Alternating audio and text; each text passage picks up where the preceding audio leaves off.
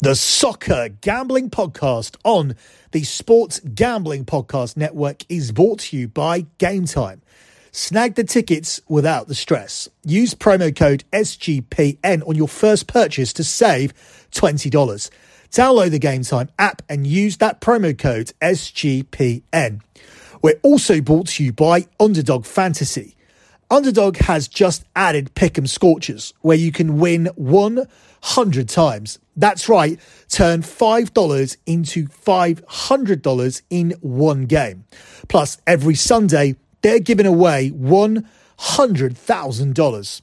Use promo code SGPN at Underdog Fantasy for a 100% deposit bonus up to $100. And finally, we're also brought to you by Hall of Fame Bets, the sports betting research platform for parlays, player props, and game lines. Download the Hall of Fame Bets app or visit hofbets.com. Use promo code SGPN to get 50% off your first month and start making smarter bets today. Old Trafford and the Champions League. You can't beat that combination. Casemiro, lovely ball that. Rashford has got Højlund up with him. Rashford, Højlund! The two forwards linking brilliantly. It's Højlund's first goal at Old Trafford. He'll never forget it. Zaha after this. Dalot with him. Zaha gets there. Zaha. He's come back to haunt Manchester United. Christian Eriksen, who's really shone since coming on, hasn't he? Yeah, he's played Half-time. really well. Oh, that's another great pass. Casemiro, Mount, Højlund! How late is this? I, mean, I, I, to be fair, his flag went up straight away. It's there. It's there, oh. and you can't argue with that. United going forward with Rasmus Højlund. Look at the pace, blistering pace. Højlund! Special moment, special goal, special player. Rasmus Højlund. Now, another dangerous break for Yilmaz. Oh, great ball in. Ah, They're level again. Oh, that's a mistake by Onana. Trouble here. A penalty. Oh, no. Mauro Icardi. Icardi! A reprieve for Manchester United. I think uh, another change is coming up. Tanguy and Oh, no. Oh no, he's through again here. And this might be curtains. It is. It's a fantastic goal by Mauro Icardi. You are listening to Bet MEFC, the show where I torture myself twice a week talking about Manchester United on the Soccer Gambling Podcast. You can follow Bet BetMFC on X at Bet BetMFC, that's at Bet BetMFC. You can follow the Soccer Gambling Podcast at SGP Soccer, that's at SGP Soccer. You can follow the Sports Gambling Podcast Network at Gambling Podcast, that's at Gambling Podcast. And finally, you can follow my other X account as well, which is at LockBettingX. That's at LockBettingX. The most significant thing about that account is that is where I post my monthly P&L, my monthly profit and loss spreadsheet. That's because I am a tracked and hand, uh, tracked and transparent handicapper, unlike many, and it's easy to find. It's always the pinned tweet. At the moment, I'm a little bit behind because of the amount of games I have to cover, which includes the NFL as well. So at the moment, we're looking at the month of August. But on Monday, that will change to the month of September. The month of September was the 124th month in a row of transparent track profit, padded out by US Open futures, padded out by a hot start to the domestic soccer season, and padded out with three winning weeks in the NFL. And it was actually made four winning weeks after week four, which was a very, very big winning week. So If you want to come on board, then hit me up with a DM if you have any questions at LockBettingX, or you can simply just sign up over at lockbetting.com. But I do actually encourage you to do your research and due diligence. So you don't just have to look at one spreadsheet, which is the pin tweet. You have every spreadsheet to look at. You don't need to go down the X account to do it. You can just go to lockbetting.com where every single spreadsheet is posted. When you look through that P&L spreadsheet, have a look at the type of bets that we do because I manage a bankroll very, very sensibly you won't see a losing day followed up by bigger players. So if we lose a one unit play, you won't see a two unit play. If we lose a two unit play, you won't see it because there won't be a losing two unit play because we don't do two unit plays or we do do them, but they're very rare. We do them for futures because we cash futures at 79.8%. So you won't see that type of chasing. No five unit, no 10 unit, no 20 unit whale stuff, no 25 unit player of the year nonsense we get there with a sensible with sensible management of the bankroll and that makes betting accessible for everybody with disposable income. And as i always say if you don't have a disposable income you shouldn't be betting anyway because you shouldn't be making bets that you cannot afford to lose. Betting is not a way to get you out of debt. It's not going to solve your problems. It is a hobby but it can be a profitable one if you tail my additional content so moving on with this show, instead of um, starting with an Erik Ten Hag audio clip, which is what we normally do, I'm going to play you a clip from Zlatan Ibrahimovic, who spoke to Piers Morgan this week. And this particular clip is very, very concerning. If Zlatan is right about Erik Ten Hag and is right about the culture at Man United, then it kind of explains why we could be on, on our way to losing another manager. The only issue I have with what Zlatan says here is that Jose Mourinho was a big player manager. Louis Van Gaal was a big player manager and they failed as well. So whilst Ole was perhaps the wrong man for the job, and he can say these things about Erik Ten Hag, was it the case with Mourinho, who was the manager when Zlatan was there? And was that also the case with Louis Van Gaal, who came in very quickly after Alex Ferguson, after David Moyes' nightmare season? So I'm not too sure, but have a listen anyway, because this was a very interesting interview and um, it got a lot of coverage here from the UK press. Are the players underperforming?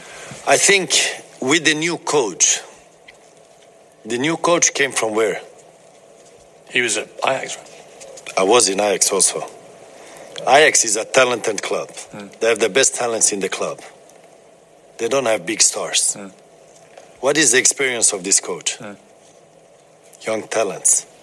He comes to United. United is different mentality, different players. So the players there supposed to be big stars. So I think with his experience being there, I don't know if it talks for him or not because he I think he's in a different situation. And then above him there is a gap where he doesn't get the help to manage the team. Listen, this is what I read in the paper, so it's not that I have all the situation that ha- uh, that is happening. But I can just imagine him coming from Ajax to to United is a big difference because I've been in both clubs. You manage talents, upgrowing is different kind of approach because there you have a different kind of discipline. You come to United, you, you do the same thing. I don't know, I don't believe, and I don't think it's the same treatment you give. I mean, Cristiano Ronaldo, when he gave the interview to me when he left United, he said that he felt he didn't have the respect of Erik Ten Hag. You see with Jadon Sancho now a similar situation, Ten Hag criticising him in public and so on. Maybe that is an illustration of his of his problems in managing big talent. But I don't I don't say it's the coach fault because experience you cannot buy. You just have to get time to get the experience. But it's two different situations. Being in Ajax, being in United. Then if it's his fault, I don't think because I think everybody has a responsible in the whole situation. We are a piece of puzzle from the big puzzle. So everybody have uh, a responsibility to do and to to fulfill the, the the demands. United has to win. They, they, they have to win every title they play for. Now they're being dominating by the neighbors, and uh, and it's a totally different situation there. And uh, you need to find the right path again and to to push for that. Now it's I think it's you need a plan. You need a project to follow, and it feels like you follow a project plan, and then it goes wild in a moment because of the results. Either you believe in it or you don't believe in it. So, but with the thing situation of the coach, I think he's living two different situations Mm. now. Then obviously what happened with Sancho and, and Cristiano, I don't know because Is he? Do you think he's out of his depth a bit, Ten Hag? I think he needs more time to get the experience how to handle a team. But you don't really That- get time at a club like No, United. no, obviously not because we need to win. That's the reality. You come to my when I was in Milan, I cannot give you time to to develop to to to perform. You need to perform straight because, like I said, survival mode. It's you or another one. Because United is in a situation you don't do good enough. The next day there is another one, and the result speaks for itself. So that's why it's tricky. But how much time do you give a coach? I don't know. Depends of the owners what they want. But if you listen to the fans, you don't have a lot of time because No. they want to win. Absolutely. And I understand them because they're used to win and they want to still win. So I think it's a lot of things. The small details often makes the difference. It's not the, the, the whole the big pictures you see because when things are good, there are, there are still errors and problems, but you don't see it because we are winning.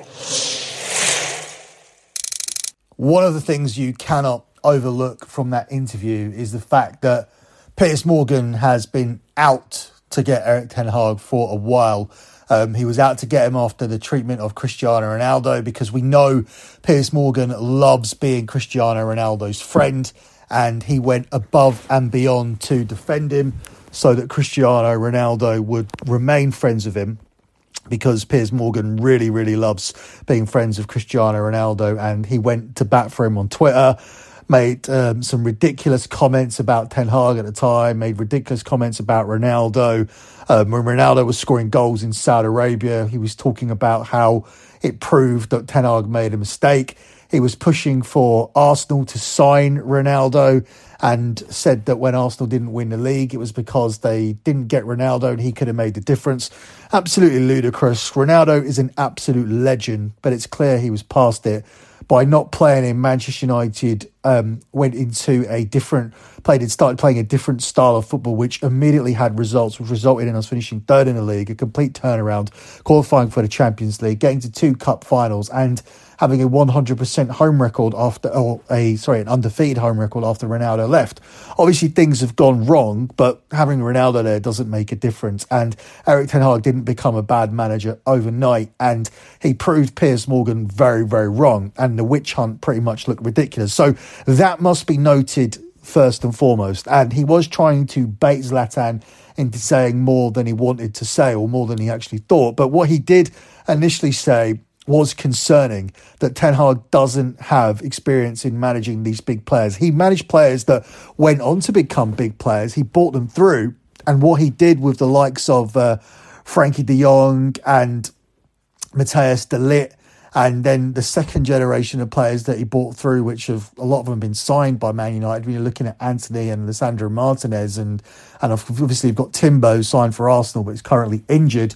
These are all players that Ten Hag brought through a second wave of players. So he did an incredible job at Ajax when you are just one kick of the ball away from a Champions League final with that team and you've knocked out Real Madrid and Juve on the way. That is an incredible feat and it does make you a top class manager, as does fixing this Manchester United team when they were heading towards a disastrous season after a disastrous start. He turned that round and he had to play different tactics. He had to change what he wanted to do coming in in order to make sure Man United had a successful season, and they did.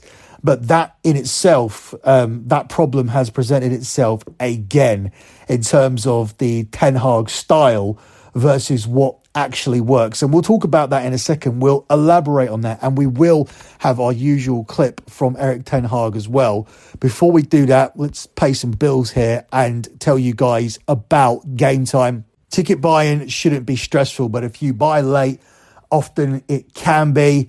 There's the situation of waiting for your tickets to come through. Sometimes they don't come through till right until the end. Will call and the box office aren't going to help you because it is a secondary market.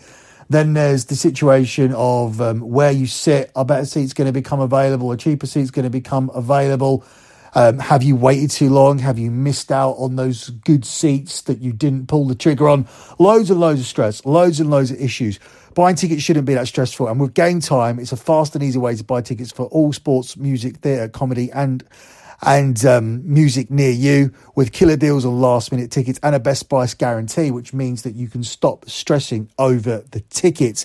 The Gametime guarantee means you always get the best price, and if you find tickets in the same section row for less, Gametime will credit you 110% of the difference. So snag the tickets without the stress with Gametime.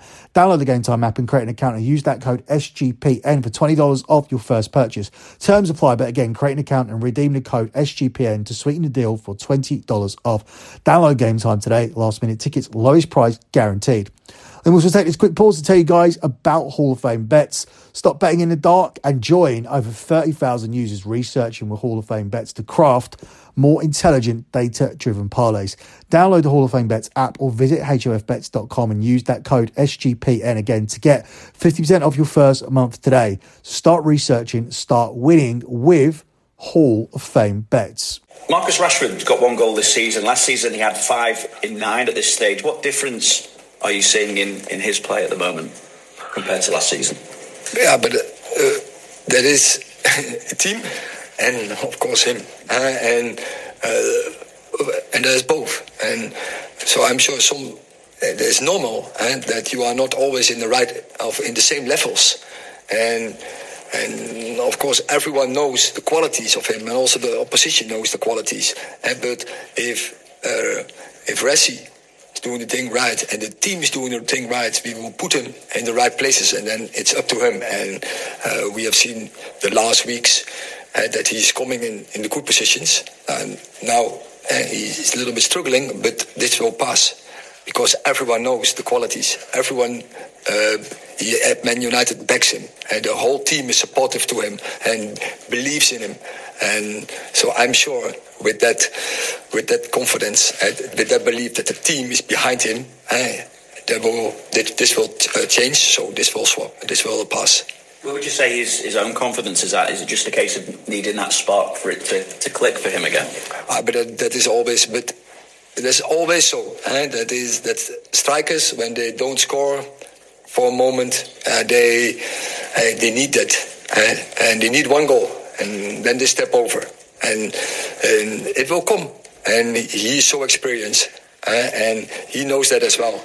And when he's doing the right things, and when the team is doing the right things, the, that momentum will come, and then he will be on fire. Oh, sorry. It's one more. Think yeah. Bill. Erik, uh, uh, hi Erik. Um, I know you have a new goalkeeper. I know you haven't had a settled defence all season, but you've conceded 18 goals in 10 games so far. If you haven't got any of those injured defenders coming back soon, what can you do to make to fix that? Yeah, that's what we're just talking about. So we'll be talking about a lot of last days about communication, and that, uh, of course, the routines when you when we have to make almost every game changes, and the routines a little bit um, a little bit less. I say, and 99% in top football is a lot, and um, yeah, then uh, you make mistakes as a team where opponent takes benefit from it. So we worked a lot about yeah, we need to be uh, on the same page. We need the communication in such moment that we are well organized, and then it's about the player and the uh, the willingness and to be uh, on the right spot and make the right decisions in the right moment. One other thing that's happened is your win percentage seems to have dropped dramatically since you won the League Cup last season. You were up at 69% of your games were won before that. You're now down to about 50%. Do you think there has been any sort of hangover from that cup win? Do you think some people maybe thought the hard work was done and have rested on their laurels slightly? It's um, it's, it's, it's the fact. And you know, so we, we drop the levels and we fight against. And so we have to get back and to those levels. And uh, and yeah there are reasons for and, but still um, yeah it's not acceptable. And we have to fight against it. And every team we put out and they have to be on one page Uh, but as I just explained, the routines at this moment are not always there, but they have a good foundation in the way of play. So we have there some rules and principles, and when you uh, keep that foundation and then um, cover each other and support each other, then we will play better. Uh, last question in this section, Aaron. Hi, Erik. With the international break coming up, does it make it even more important to try and go into that on a positive note from tomorrow? Yeah, it's true, but every game uh, we have to win, and so that will always be the case. So uh, that approach will not change for any game. Lots of stuff to unpack there on top of what I was going to say anyway. But first of all, the League Cup thing. It cannot be a hangover for these players after winning the League Cup. As happy as I was to win it, that is the bottom trophy in England. The FA Cup is higher, the Premier League is higher, and obviously any European trophy is higher as well. So you cannot have a hangover and be satisfied with your work after you win the League Cup, the EFL Cup, the Carabao Cup, whatever you call it. There cannot be a hangover. And when you look through the team, when you look at David De Gea, who's supposed to be a world class goalkeeper, throughout his tenure, he was probably in the conversation with the top 10 keepers in the world, definitely among the top three shot stoppers.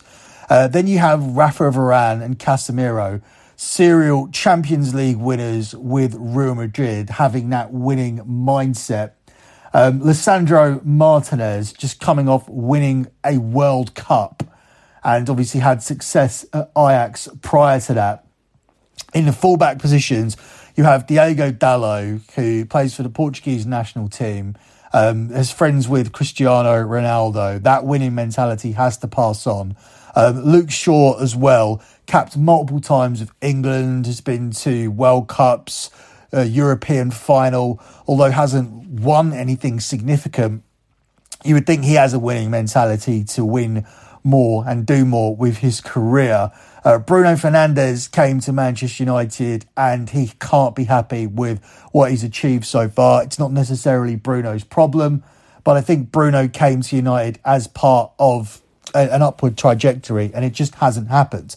And he's almost unfortunate to not have won more because he's a player who could get into nearly any team in the world, be it Barcelona, Real Madrid, maybe even City, because we, we hear this argument that De Bruyne is much better and Gundogan was better, but but that's not necessarily true.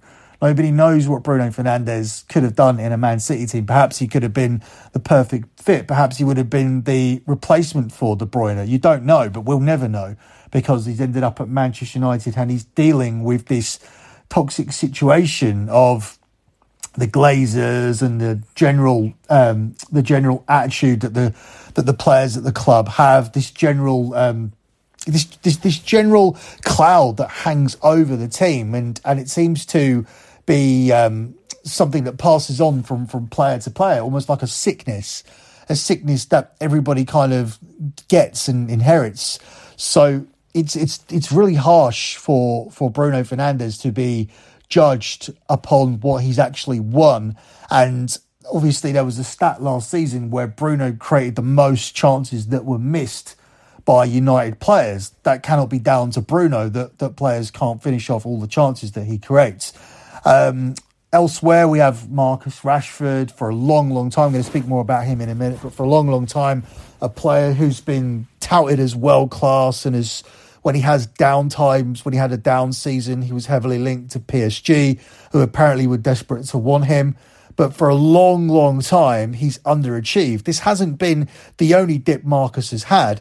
In fact, his good periods have been less than his um, have been less than his bad periods. This this off form, these off form periods have been far more regular since Marcus Rashford has become a starter for Man United than the periods of form but people cling on to him and as cling on to him as the great hope for Manchester United when he's in fact been one of the most inconsistent performers through the Solskjaer tenure, through the um, short Rangnick, Rangnick tenure, and now again under Erik Ten Hag. It looks like we are getting back to that version of Marcus Rashford. But it's always spoken about like, oh, he's having a dip well, the dips are more common than the than the good periods of form. And there has to come a time where you have to criticise Rashford and you have to question how much has Rashford really improved in the last five years. Because looking at the 25 year old version of Rashford and looking at the 20 year old version of Rashford that came through, we still have the same problems. He still has one weak foot, one one foot that's significantly weaker than the other, which isn't isn't a trait in any top footballer.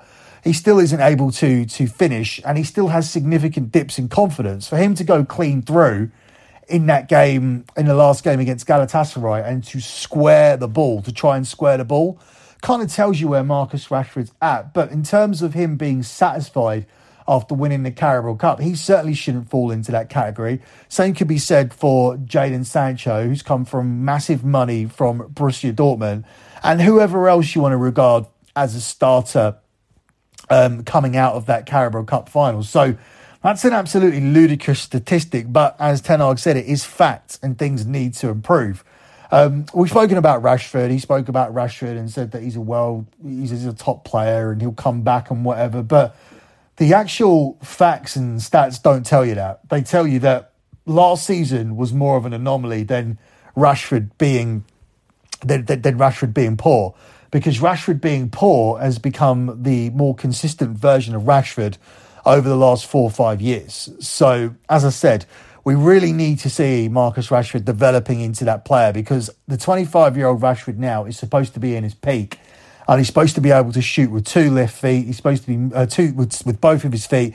I mean, two left feet is kind of the version of Rashford we're getting, and that was that was an accidental slip. But yeah, it looks like a Rashford at the moment is the two left feet Rashford. But we should be getting a player who can play with both feet, who both feet, who's more of a clinical finisher and makes more of a contribution to the game with his with his pressing and um, and his general contribution in terms of getting back assists, things like that. Um, the only positive coming out of the, um, the the game against Galatasaray was obviously the performance of Rasmus Højlund and the periods of the game where Manchester United were on top, which was most of it. There's absolutely no way Manchester United should have lost that game. But when you make comical individual errors, which is what we did. We made uh, comical errors, and Amrabat, Lindelof, and Onana were responsible for them. Obviously, Onana's was the most significant because it got Casemiro sent off, and I also think he was at fault for possibly the first goal and the third goal. I mean, I didn't I didn't mention Diego Dalot there, but that was an absolute clown show for the first goal where he didn't clear the ball. You will not see three more comical goals with the first one the ball just bouncing around and Dalot doesn't put his fucking foot through it and then it actually and then Zaha bounces it into the ground on the volley and it goes over Onana's head. The second goal we're just carved open. There is no communication between Amrabat, Lindelof and Varane and there's just a huge gap where you could have driven an absolute fucking truck through Manchester United's fucking defence and we can see the second goal then we give away the penalty because of Onana, who isn't working. The signing of Onana isn't working. It's now time that we can say that. Uh, there's enough of a sample size to say this looks like a disastrous signing at this point. He gets Casemiro sent off, who again was exposed. He doesn't have the legs to play in that position when he's playing alongside Mason Mount. You need to play two sixes. You cannot play two eights. Mount isn't Frankie de Jong. He isn't the player we thought he was. He can't cover the space. And this is Mount that had his best game. And Casemiro still got exposed. And Man United still got overran and still got counter-attacked at 2-2. When you're 2-2 down to 10 men, you might have to take a point and um, and not allow Galatasaray, your main rivals in the in the group in terms of trying to qualify, an easy win. You can't just be out of position and allow them to to go through one on one. And then when you do go one on one after Amrabat gave the ball away, you cannot allow Mario Icardi to sit your fucking goalkeeper on his ass before he's had the shot.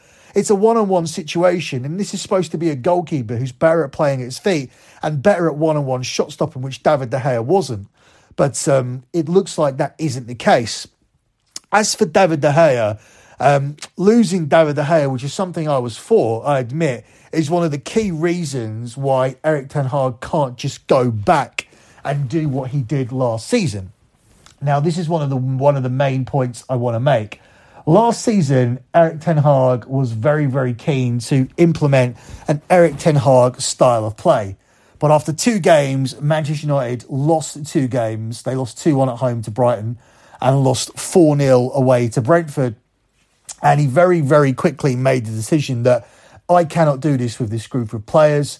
One transfer window, one summer transfer window isn't enough, or one summer isn't enough for them to be able to adapt to the style. Um, they're not used to running the number of kilometres they are going to need to run in order to play this possession based style of football and this pressing style based of, of pressing style of football that I want. So ultimately, what he had to do is he had to do what good managers do. He had to he had to think on his feet, and he had to find a way to make sure that Manchester United won games, and that is a testament to Erik Ten Hag. The fact that he was able to look at the situation in two games, rip up the script, and change things entirely, and Manchester United became a counter punching team, especially against the bigger teams, and were very very successful, particularly at Old Trafford, but Erik Ten Hag also recognises the DNA of the club and recognised that Manchester United, on the whole, couldn't be a counter-punching team long term. And therefore, he felt that he needed to make signings to go back to playing the Erik Ten Hag way of playing, which would be a more modern day style and a more Manchester United style with um, with attacking fullbacks, pressing the ball and trying to win the ball back as quickly as possible. But once again, it has not worked. Manchester United have continually been caught in positions where the press hasn't worked, and therefore we've been overcommitted in one on one situations, and teams have been able to score on us because we don't have that shot stopper. Whereas previously, when we were a counter punching team, it meant that we had men behind the ball, and the main way opposition were going to try and score were to take longer shots from around the box. And whilst Man United may have had um, high XG count against us, that doesn't really mean anything in real football. That's just something that I see American handicappers using as a very important statistic. In reality, it doesn't mean anything when your goalkeeper is probably the best in the world at shot stopping from long range. The fact is, is that David De Gea never ever conceded a free kick in the Premier League as the Manchester United goalkeeper. That tells you that he is a phenomenal shot stopper from distance. When he has time to position himself, David De Gea was was impossible to beat from outside of the box. And that gave Manchester United a great advantage because if they didn't allow opponents one on ones with David De Gea, then it was very, very difficult to score past them, which meant Manchester United could sit men behind the ball and they could counter attack. And they were also clinical with the counter attack because we had the best version of Marcus Rashford. And when Marcus Rashford's on form and he's scoring and he's and he's scaring people with his pace and he's making the right decisions, which is key. Everything tied together for Manchester United to have a successful season, and what Erik Ten Hag did worked. Now we cannot rip up the script because we don't have that shot stopper. We've seen Onana beaten by multiple shots that David De Gea would have saved. We also don't have the one-on-one goalkeeper that we thought we had, and we also don't have the pace to to track back and support the defenders when teams play through the press. So the only way to change that is to go back to two sixes rather than playing two eights and a six. On the counter-attacking side of things, we're not clinical we Marcus Rashford isn't making the right decisions. He doesn't know when to pass or shoot. The confidence is gone again. And if Marcus Rashford isn't playing at his best, you're suddenly relying on Rasmus Højlund. Now, Rasmus Højlund does look like someone who can carry that on his shoulders. That was a phenomenal breakout performance, and the only thing that gives me hope. It means that we're not having that over reliance on Marcus Rashford, and perhaps we can rip up the script and we can go back to a counter punching style, and Manchester United can just go back to winning games. But if we go back to that again, it does feel like another reset at this point of the season. And if we're having another reset, then ultimately we can't go on, we can't go on and play the Ten Hag style.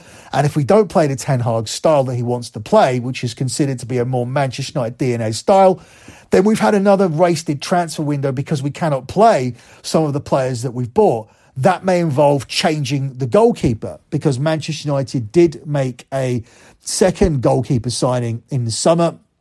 And it would mean replacing Andre Onana because it would mean that didn't work. It would mean dropping back to playing two sixes, which would mean that when we actually do get a left back in, whether it be Reguilon, Malacia, or or Shaw that comes back first, I think it will be Reguilon. Then we would play Amrabat alongside Casemiro to give him a little bit more protection. which would mean Mason Mount, a, 50, a 55 million pound player, is out of the team. But Mount was supposed to be more box to box than this and give Casemiro more protection. And it's worrying in itself that Casemiro, who is our number six and who was a world class player, at least when we got him from Real Madrid, is looking like he does need a lot of protection because he's been out of position quite a few times, despite the fact he's had a good season in terms of contributing towards goal scoring and assists. And he looks like more of a footballer than he ever did at Real Madrid he's not being able to do what he did at Real Madrid. And perhaps that's just simply down to the pace of the Premier League compared to La Liga. And Casemiro might be a prime example of the difference between the two leagues. And maybe we do need a little bit more protection in there for Casemiro, who doesn't look like he can do that job the same way that a Thomas Partey and especially a Rodri are capable of doing. Not to say that they are better players than him, but they do seem more cut out for the Premier League pace. And perhaps we shouldn't be um, giving Casemiro too many responsibilities. He even needs to be an outright six with another six alongside him who can do more of the up and down work, or we uh, allow Casemiro to be that that second six is the who the one is the, being the one who gets forward, and we have a six that just sits. And the way Casemiro has played in terms of his passing and goal contributions, I would actually move Casemiro slightly further forward and make him the box to box player and have another number six that just sits there. Because at the moment we've got Casemiro trying to be semi box to box. We have Mason Mount who's supposed to be box to box, and we don't just have that number six sitting in front of the back four who do need protecting because Rafa Varane for some reason seems to have gone backwards, and we can't find any competent defensive partner for him because Lindelof's not good enough. Harry Maguire's a clown, and uh, Lisandro Martinez was obviously clearly still injured and we never got that version of him again. In fact, we haven't had the best version of Martinez since he returned from the World Cup, to be honest with you. And he's one of those players who has gone downhill since we've won the Carabao Cup. So lots and lots of problems and lots and lots of concerns. Making this weekend game against Brentford an absolute must win game. before we cover it, let me take a quick pause to let you know that Underdog Fantasy has introduced Scorchers and if you can go five for five in Pick'em Scorchers, you can enjoy a spicy 100x payout. And for a limited time, Underdog is extending the first deposit bonus up to $500. So $100,000 Sunday continues on Underdog Fantasy with 10 lucky players winning 10K each. Plus, when you sign up with the promo code SGPN, Underdog will double your first deposit up to $500. That's Underdog Fantasy and the promo code SGPN. Moving on to Saturday's game, the must win game now against Brentford. Manchester United, of course, are still going to be favourites to win this type of game. Manchester United are priced up at 73 to 100. Not a price you would have got on Man United at Old Trafford last season. They would have been much closer to minus 200 to win this game. But given the form of Man United, I'm not sure if this is value or not, or whether it's exactly the right price. It's 3 to 1 on the draw, and it's 7 to 2 here on Brentford.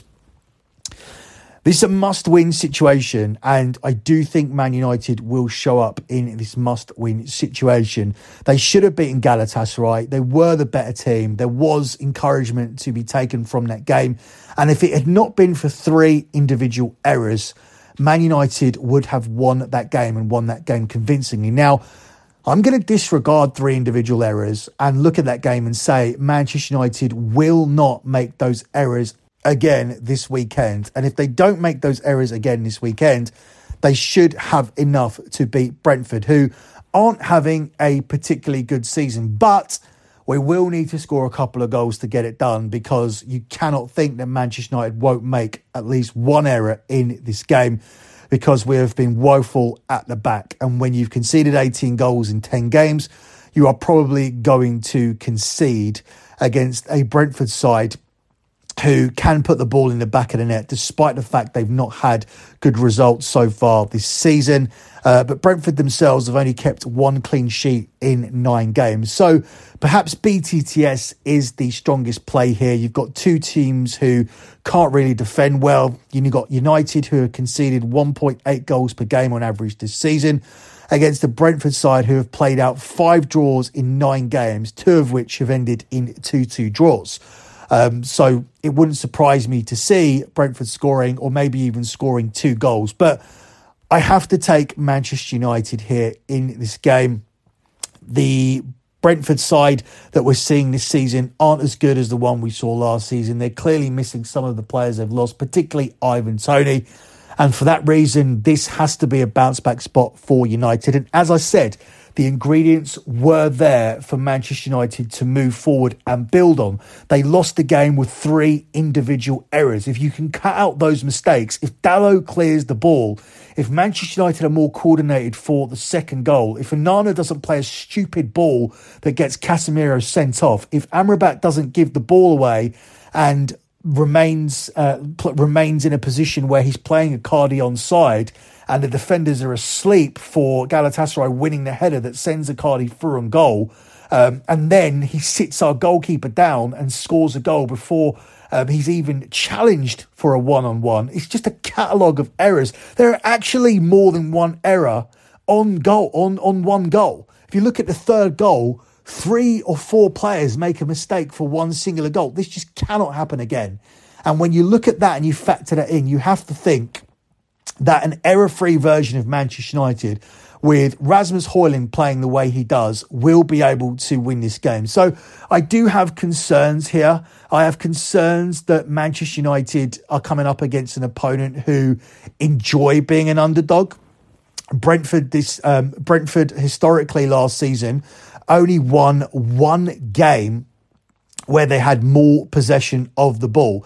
Every other game where Brentford had more possession, they didn't win. So they like not having the ball. They like being the underdog. They like giving up possession. They like playing counter attacking football. And that's what's going to be the game plan here. The game plan is going to be to do exactly what Galatasaray did. The question you're going to have to ask yourself is can Brentford um, can Brentford execute it as good as Galatasaray, a Champions League team, one of the top teams in Turkey, who spent a lot of money on top players this summer? And are Manchester United going to allow them to? Are they going to make the catalogue of errors again that allow another team to come to Old Trafford and hit them on the break and win the game? Um, well, I mean, the Palace situation, that was just a case of the Palace scoring a very, very good goal and Manchester United being very, very poor moving forward. And that's a concern as well. Just because we've had one good game in attack where we look like we could score goals doesn't necessarily mean Manchester United are back as an attacking force because against Crystal Palace, we had absolutely no idea how to break them down. But for me, I still land on Manchester United to win for the following reasons. I don't think that Brentford are as good and as disciplined at Crystal Palace at executing the defensive low block. I don't think Thomas Frank knows how to implement that as well as Roy Hodgson, who has been a expert at that style for many, many years. Uh, Brentford are kind of a mishmash of being a team who um, who who like to suck, soak up pressure, but are mainly trying to do it in order to catch you on the counter attack to play through the lines. And when they do do that, I don't think that they are as good as Galatasaray at doing it. I don't think they have the players to execute it as well as Galatasaray. I think Galatasaray are a better team and we got caught by a team who were clinical. Zaha was clinical, Icardi was clinical, and Manchester United got punished, which is what can happen in the Champions League. And finally, I don't think Manchester United clearly are going to make those errors again. So I said there will be a lock on a show, and given the form, it's a scary one, but it is going to be Manchester United on the money line. I'm going to bite and I am going to take the 73 to 100. This wouldn't be a price that would be available last season. It wouldn't be a price if Manchester United weren't coming into this one off the back of losing two straight home games, and it wouldn't be the price if Manchester United hadn't conceded 18 goals in their last 10. But I think this is a good right get right spot. I think this is a good opponent. If Everton can beat Brentford, then Man United can beat Brentford. So we'll take Man United on the money line as a lock on this show. That's it for me. Good luck with all your bets as always, and Thanks for listening.